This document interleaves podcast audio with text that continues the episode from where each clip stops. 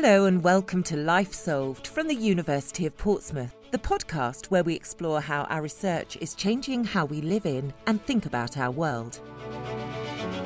This time, we're looking at our relationships with our canine friends. They showed far less sort of indices of stress or fidgeting when they were talking to the dog compared to the human. They felt that the dog was less judgmental, so they felt more relaxed. How the animals in our lives are helping us in more ways than we ever imagined. And what happens to the relationship between man and beast when the beast is not quite what it seems? We're trying to sort of manipulate the experience of aliveness, so to make the social robots seem more alive and talk about it as a real living creature. We'll be finding out how technology is beginning to have an impact on the age old relationship between us and our animals. Newspapers, YouTube.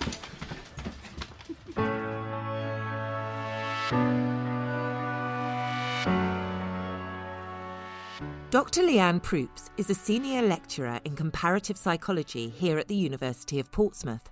Her research is focused on something that so many of us have wondered about. How do animals' minds really work? And what do they think of us? My main research is looking at the cognition and behaviour across a range of different species, primarily domestic equids, so horses, donkeys, and mules, but other species as well. And my main research interests are really in social behaviour, so both how animals interact with other animals of the same species, but also human animal interactions as well. So, we're trying to determine the extent to which animals possess really complex social skills and the evolutionary origins of these skills. Also, interested in the nature of our relationship with animals and its effects on the well being of both us and those species that we interact with. Hello, puppies. That's the crucial part, that interaction. Leanne is trying to find out what the experience is like for both sides involved in the relationship. Of course, that's not too difficult when it comes to the people. But how do you even start to try and understand how an animal is feeling when the one thing they can't do is tell you? We can do that in a number of ways, really, from very simple, just observing behaviour. And if an animal is kind of approaching something, you might assume that they're, they're feeling pretty positive about it. Or if they're moving away, they're feeling pretty upset or they don't really like that particular object. But we can also use sort of more subtle behaviours, which we do to really understand what's going on f- for them. So, one example is looking at lateralized behavior. So, across a whole range of different species, we can tell a bit about how they are interpreting their world and how they feel about objects by which eye they actually use to look at an object. So, um, quite universally, mammals and actually birds as well, we see that if they see something as dangerous or potentially threatening, then they'll use their left eye, which activates their right hemisphere, to sort of appraise and look at that stimuli. あっ。And another example of one of the methods that we've used before, and in fact, it's the same method that psychologists use with really young babies because we have the same problem with really young babies. You can't ask them questions about things, is we use something called an expectancy violation paradigm. And what that really sort of builds on is the fact that uh, across animals, including humans, uh, when something unexpected happens, you tend to look at it for longer. So we can find out what babies and what animals think are unexpected situations just by measuring how much time they spend looking at different situations. So, for example, one of the things we've done um, with domestic horses is try to find out how well they can distinguish between the voices and the appearance of their different owners. And if you present them with one of their familiar owners but play another familiar person to them as if it's coming from them, then they'll act essentially surprised and spend more time looking at them the way you'd be a bit confused if one of your friends' voices came out of, of one of your other friends. Yes, that would be unnerving for us, and it makes perfect sense. It would be weird for horses too. But how fascinating that through Leanne's work, we pretty much know that that's the case. This is how Leanne and her colleagues are slowly piecing together a more detailed picture of how being with us affects the animals in our lives. But it's still an area with plenty of scope for investigation. There's been a lot less research, I think, looking at the effects of these interactions on the animal compared to the human. However, when it comes to pets and particularly dogs, there's been some really um, fascinating and interesting research recently looking at the effects of owners interacting with their dogs. Who wants to go for a walk? All right, let's get the cats. Come, let's go. Get the cats. It's been shown, for example, that there are positive physiological benefits for both of them. So, when humans, for example, stare lovingly into the eyes of their pet dog, then they get a, an oxytocin, a hormone boost that is sort of a bonding hormone that makes them feel positive. And, you know, interestingly, actually, the, the dog has that same boost, so has that same hormone boost. So they're also kind of bonded to their owner, and I think dogs are a great example of that. Personally, I'd be really keen to see if we see that in domestic horses, for example, uh, or, or our pet cats. So it's really only been shown in dogs at the moment.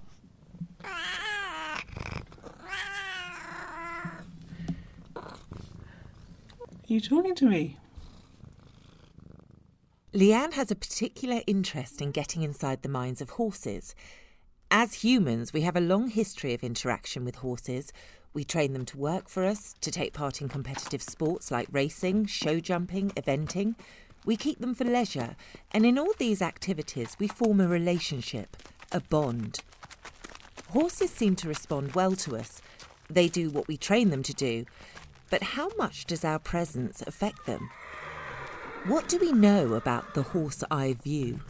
We've certainly found some really interesting and perhaps surprising results that show just how much they are really picking up on our emotions or, or what we're doing when we're around them.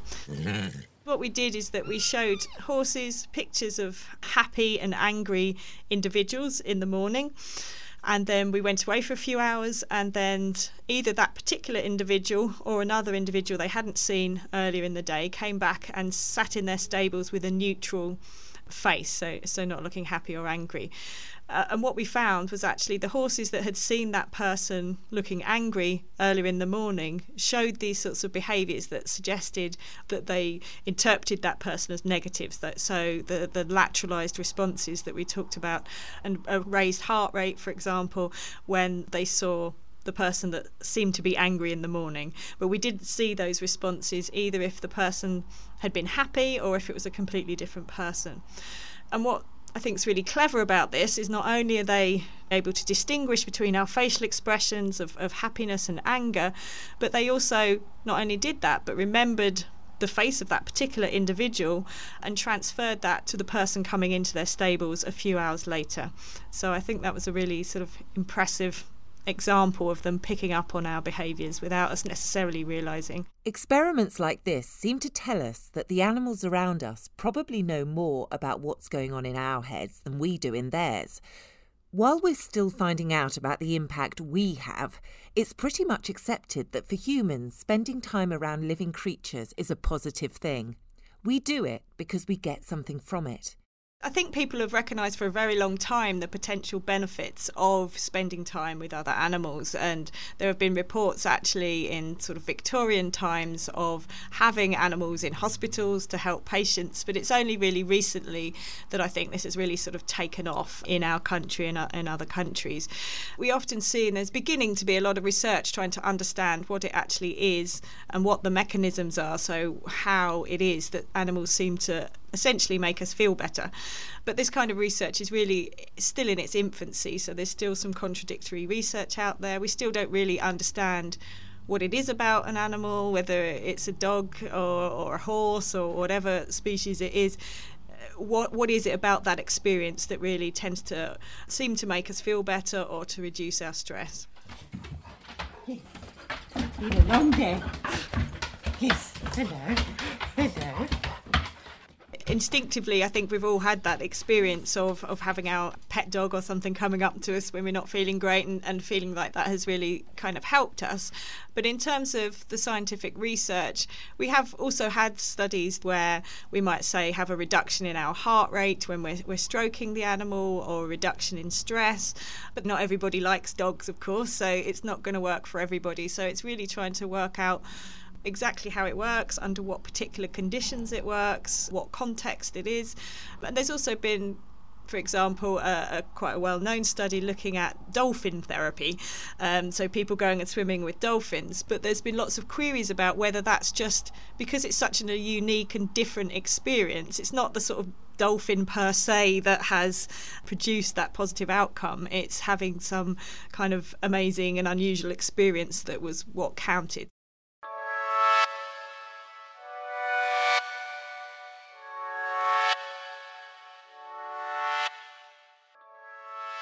There's still plenty to discover, but on the whole, the benefits of using animals in a therapeutic way are well accepted, and the practice is becoming more and more widespread. And it's psychologists like Leanne who are investigating how this kind of therapy can be used most effectively. One more example of potential benefits of a therapy dog is a study that we did a couple of years ago with school children looking at their reading ability and their, their ability to read out loud. And what we did is we compared their fluency of reading, any sort of signs of stress when they were reading to a dog compared to when they were reading to an adult. And what we found there is that they were far more fluent, they showed far less sort of indices of stress or fidgeting when they were talking to the dog compared to the human. And when we asked them how they felt about it, the students tended to say that they much preferred talking to the dog and that they felt that, it, that the, the dog was less judgmental, so they felt more relaxed when they were speaking to them. So there's certainly potential in educational settings as well to, to put children at ease by using therapy animals. Finding new ways to help children learn and grow in confidence, especially with something as vital as reading, is obviously a good thing. But using animals isn't always straightforward. There's the potential impact on the welfare of the animal, plus, not everyone likes dogs. Some people are allergic to them, others are frightened of them. What if you could get the benefit of being around a dog, but with none of the risks?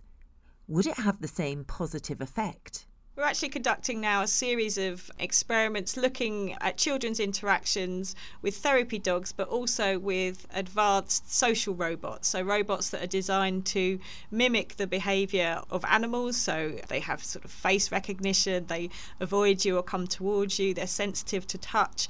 And what we really wanted to find out here is first of all, whether it's possible to have these positive experiences without bringing the animal into this. So we're really looking to see if and in what context social robots might be able to provide that positive interaction without some of the drawbacks that you might have with a real dog. Another thing that's really interesting if we're using social robots is it helps us to try and understand really the role of aliveness, if you like. So, just how alive, how realistic do they have to be? We have a new study that we're, we're currently undertaking where we're trying to sort of manipulate the experience of aliveness. So, to make the social robots seem more alive and talk about it as a real living creature compared to another context where it's seen as a sort of inanimate object and looking at how that might affect the experience with the children. So just trying to understand what it is about having that alive creature and whether we can mimic that in other contexts. So we basically provide them with a free space to play with these different creatures and we look at both at their behavior what kind of interactions they have and then we also ask them a bit about how they felt about those particular creatures so the, the robots. We had a cuddly dog as well and also a, a live dog. So we went into both schools and into a science centre and essentially just provided young children with the space to interact with them. What we did is we looked at which animal or creature they chose to approach first how much time they spent with them what kind of interactions there were. So, was there sort of stroking or positive touch? What kind of play they were doing with them? And then we asked them basically just how much they enjoyed that experience as well. What we found with that is that the children did tend to prefer the living dog, but they seemed to spend a similar amount of time with the dog and the social robots. And they also certainly reported really positive experiences and positive emotions after both of those conditions. Which is good news for all kinds of reasons. But are we really looking at a future when we can recreate the benefits of being with animals without any of the downsides? Leanne thinks we might be. She did some of her postdoctoral research at the University of Tokyo, and she suggests that we need to look across the world for the best examples to inspire us. So in Japan, there's much more sort of widely accepted use of social robots. I think there's a, a kind of predisposition in Japan to accept and, and to really identify and have beliefs about this sort of animism. There's a culture of, of appreciating there may be spirits in, in rocks or mountains or sort of inanimate objects, and perhaps that is why there's much more use and acceptance of this sort of social robots in Japan. So we're really keen to do some sort of cross cultural comparisons to really sort of see the differences between the UK and Japan. I don't want such a gorgeous cat. She's only of one of our cats that talks. I was just trying to tell you now is that we have food in it. And she can eat. Leanne's focus on the emotional lives of animals, how much they pick up from us, and how we can benefit from being around them is giving us more and more insight into those animal minds that we've wondered about for so long. It's fascinating, but what does she think makes her work significant? The reason this kind of information is really important, I think, is is really twofold. First of all, is more from a sort of theoretical point of view, so understanding where these cognitive abilities lie, understanding what different species possess, and really, I think we're more and more appreciating just how complex some of the cognitive abilities that other species have, so that we're not really alone in some of those abilities. But secondly, on a very practical level, I think it's really important to understand what animals can and can't do, especially with domestic animals or animals that we are managing, so that are in our care. Then it's very easy to either underestimate what they can do or overestimate what they can do. And there's so many sort of anecdotes and general beliefs about about our pets and our domestic animals, I think it's really important for their welfare for us to have a, a sort of accurate appraisal of what, what they can and can't do.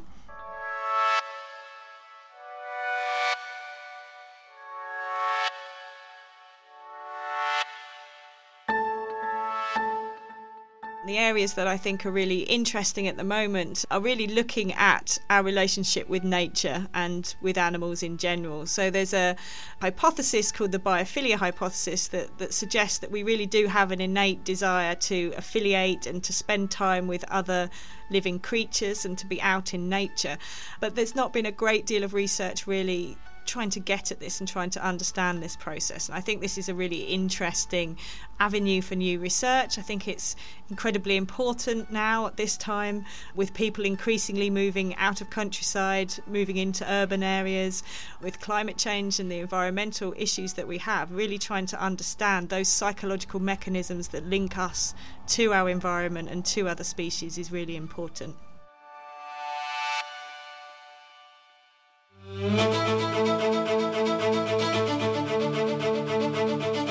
Thanks for listening to Life Solved. You'll find our other episodes at port.ac.uk forward slash research or wherever you get your podcasts. We cover all kinds of topics from paleontology to parasites, giving you special insight into the huge range of cutting edge research that we do here at the University of Portsmouth. In fact, if you've been fascinated by Leanne's work, you can hear an interview with her colleague, Juliane Kaminski, on how dogs use their eyebrows to make us fall in love with them in the episode The Power of Puppy Dog Eyes in Series 2. Please do share the link using the hashtag LifeSolved and click follow or subscribe on your app so you don't miss an episode. Plus, if you've enjoyed the podcast, do please leave us a review. It really makes a difference to how many people can find us. Thank you for listening. See you next time on Life Solved.